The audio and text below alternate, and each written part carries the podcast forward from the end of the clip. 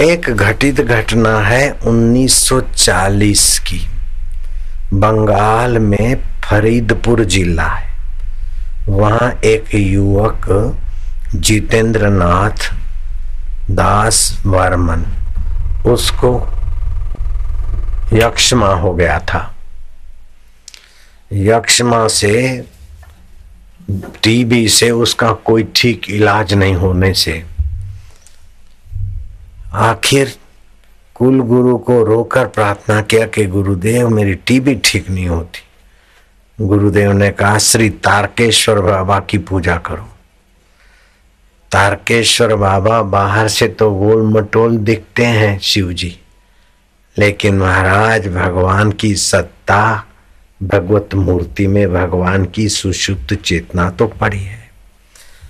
उसकी पूजा से भगवान प्रसन्न हुए और सपने में तारकेश्वर भगवान ने कहा कि बेटे, तेरा ये जो टीबी का रोग है, यक्षमा जो है, वो अगले जन्म के पाप का फल है। इस जन्म में तूने कोई बदपरवेजी नहीं की।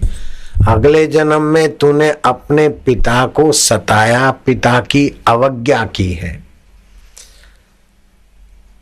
उसका फल है। अब तू अगले जन्म के तेरे पिता का मैं तुझे एड्रेस बताता हूँ। नाम बताता हूँ। अगर उसकी सेवा करे, उसके चरण धोए और उसका चरणामृत लेवे, उससे माफ़ी मांगे और वो हृदय पूर्वक तेरा बाप अगले जन्म वाला तेरा बाप तुझे माफ़ कर दे तो तू बिना दिवाई के ठीक हो जाएगा। ये भगवान तारकेश्वर ने स्वप्न में कहा। तो जितेंद्र नाथ दास वर्मन ने अपने कुल गुरु को बताया। तो बोले अच्छा अगले जन्म का तेरा बाप कहाँ है सपने में? भगवान ने एड्रेस कहाँ का बताया? बोले, उससे अपराध माफ़ कराओ, लेकिन वो फरीदपुर के डॉक्टर, ये फरीदपुर ज़िले के किसी गाँव में रहता था और वो फरीदपुर ज़िले के अंदर, फरीदपुर के प्रसिद्ध डॉक्टर सत्य रंजन घोष इसका अगले जन्म का पिता बताया गया। जाँच किया कि सपने में जो मेरे अगले जन्म के पिता की बात भगवान तारकेश्वर ने कही, वो फरीदपुर के डॉक्टर सत्यरंजन घोष है। उनको प्रार्थना किया कि तुम मेरे अगले जन्म के पिता हो। मैंने तुम्हारी अवज्ञा की थी तुम्हारी आज्ञा का उल्लंघन करता था। तुम्हारे लिए कुछ का कुछ सोच लेता था। मानो को ये ध्यान से सुनाना चाहिए। ये सत्संग सभी को, सभी पुत्रों को भगवान के रास्ते जाते और पिता रोकता है तो पिता की अवज्ञा करने में कोई पाप नहीं लगता। माँ रोकती है तो कोई पाप नहीं लगता। लेकिन संसार में रहते हुए माँ बाप का अनादर करते हो, अवज्ञा करते हो, उन्हें दुख देते हो तो भुगतना पड़ता है। इस कथा से स्पष्ट हो रहा है। 1940 बंगाल फरीदपुर ज़िले के एक छोटे से गाँव में जितेंद्र दास वर्मन को दम्मा, ये टीबी हो खूब इलाज करने पर भी कोई आराम की बात ही नहीं हो रही थी तो कुल गुरु को प्रार्थना की गई। और कुल गुरु ने कहा कि भगवान तारकेश्वर की उपासना करो। तारकेश्वर भगवान को पूजन, अर्चन करके जप करते और तारकेश्वर प्रभु को प्रार्थना करते कि प्रभु, मेरे को इस रोग से मुक्ति दिलाओ। तारकेश्वर भगवान ने भगवान केवल मंदिर में नहीं होता, भगवत भाव तुम्हारे अंतकरण में होता है तो वो अंतर्यामी भगवान आपकी पुकार, प्रार्थना सुनकर उचित मार्गदर्शन देने में समर्थ है। जहाँ भोजन संभव नहीं और भूख लगी तो वहाँ भोजन पहुंचाते हैं। भगवान, बिल्कुल पक्की बात है।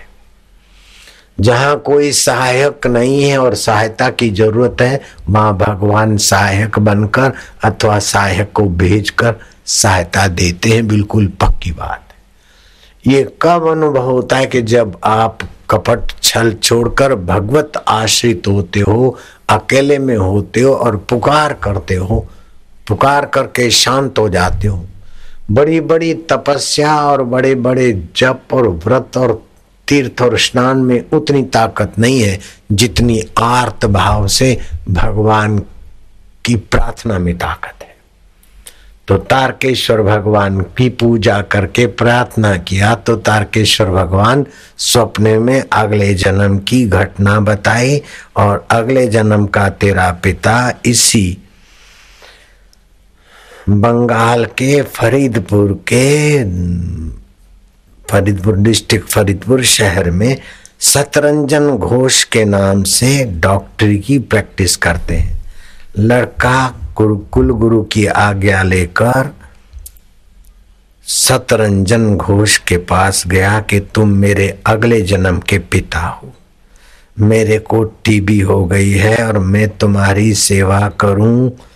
तुम्हारी चरण चरण धोऊं और चरणामृत लूँ और चरण रज सिर को चढ़ाऊं तो मेरी ये टीबी मिट जाएगी। डॉक्टर जानता था कि टीबी वाले मरीज़ को घर में रखना खतरे से खाली नहीं है। एड्रेस ले लिया और बोला, मैं तुमको खबर करूँगा। अपने गुरु से पूछा, सत्यरंजन घोष के गुरु थे? धनंजय दास। बिंद्रावन में बिंद्रावनी महाराज धनंजय दास से अनुमति मांगी। तो धनंजय दास ने कहा कि टीबी के बीमार को पुत्र समझ के, मित्र समझ के अपने कमरे में रखना स्वास्थ्य के लिए उचित नहीं है। उसके लिए और कहीं व्यवस्था करा सकते हो। अन्यथा उसको ये कह दो कि मेरी प्रतिमा अपने घर में रख और मेरी उपस्थिति मानकर उसी की सेवा पूजा कर और चरण रज ले। मैं तुमको अपराध माफ़ कर देता हूँ, तुम ठीक हो जाओ, ऐसा मैं आशीर्वाद देता हूँ। इस प्रकार का तुम पत्र लिख दो और वो लड़का अगर तुम्हारी आज्ञा मानकर तुम्हारे फ़ोटो की भी पूजा करेगा तो उसका रोग मिट जाएगा, क्योंकि तुम्हारी सम्मति है, तुम्हारी आज्ञा है, और तुम उसका भला चाहते हो। जैसे गुरु का चित्र लेकर एकलव्य आज्ञा लेकर धनुर्विद्या सीखता है तो अर्जुन को भी पीछे कर देता है। ध्यान मूलम गुरु मूर्ति। तो चित्रंजन दास ने अपने धनंजय दास महाराज जी से प्रेरणा पाकर लड़के को चिट्ठी लिखी कि तुम ऐसे ऐसे करो और मेरा ये फ़ोटो भेजता हूँ, छायाचित्र भेजता हूँ। इसी को तुम सत्यरंजन घोष समझकर, अगले जन्म का पिता समझकर पूजा करो, प्रार्थना करो और फिर चरण रज इसके नीचे जहाँ भी रखते हो, चरण रज ले लेना, चरणामृत ले लेना, तुम ठीक हो जाओगे। घटना तो ये कहती है कि फरीदपुर के उस, फरीदपुर डिस्ट्रिक्ट के उस नन्हे गाँव में रहने वाले जितेंद्र नाथ दास ने जो ही सत्यरंजन घोष अगले जन्म के पिता, अभी डॉक्टर सत्यरंजन घोष के रूप में, उनके चित्र की उपासना की तो उसे टीबी में आराम होने लगा। ये भगवान की कैसी व्यवस्था है, कर्म की कैसी प्रधानता है? वहाँ डॉक्टर ने कहा, तुम पूजा करोगे तो मैं तुम पर राज़ी हूँ और मैंने तुमको माफ़ कर दिया। और वो लड़का ठीक होने लगा।